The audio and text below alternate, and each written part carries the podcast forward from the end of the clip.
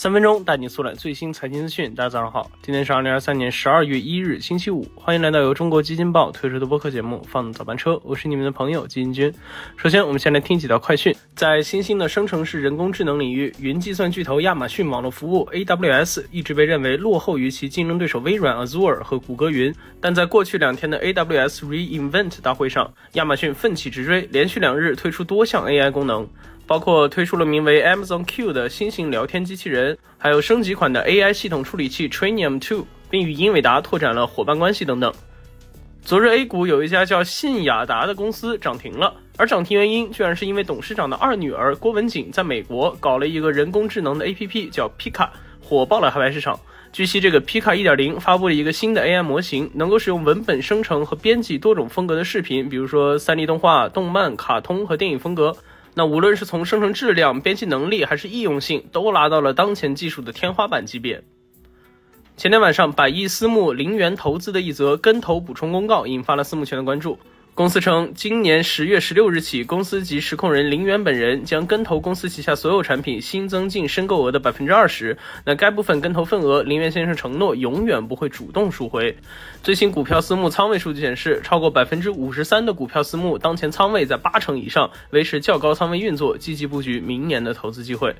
好，快讯之后，今天咱来聊一聊年底的这个楼市。那年底到了，各地也纷纷抓住了这一时间节点，推出了各式各样的促销政策，降价的降价，减手续的减手续，出补贴的出补贴。这不，近日武汉八个楼盘推出了三十天无理由退房的活动。江西抚州东陵新区推出了最高一百万元奖励的买房抽大奖活动，杭州也传出了部分新盘摇号不用验资的消息。那成都一楼盘降价百分之四十，更是冲上了热搜。在今年楼市政策显著宽松后，各地政府与房产公司一起撸起袖子使劲干，到了年底，大家冲劲儿更足了。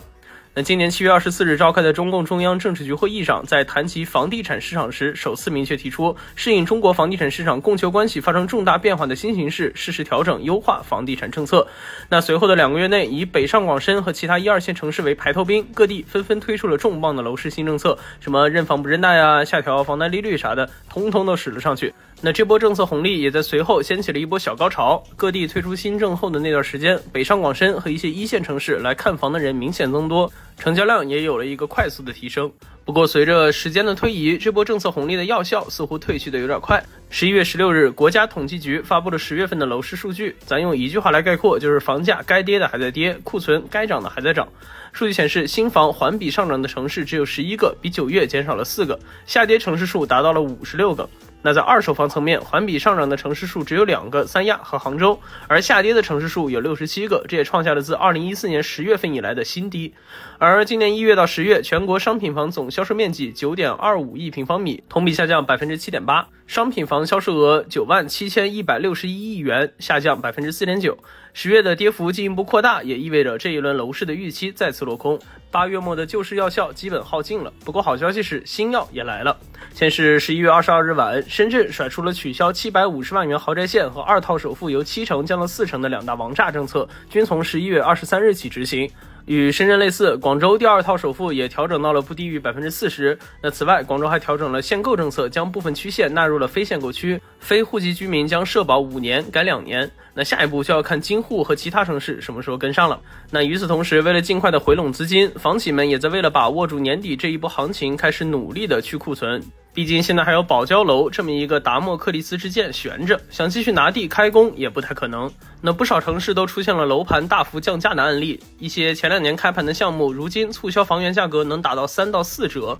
不过当前各地楼盘降价问题较为复杂，各地政府对降价下限的尺度不同，有的城市直接出手管控，也有的交给市场调节。这就需要各地政府与企业之间建立好长期有效的沟通机制，共同促进当地楼市的去化率。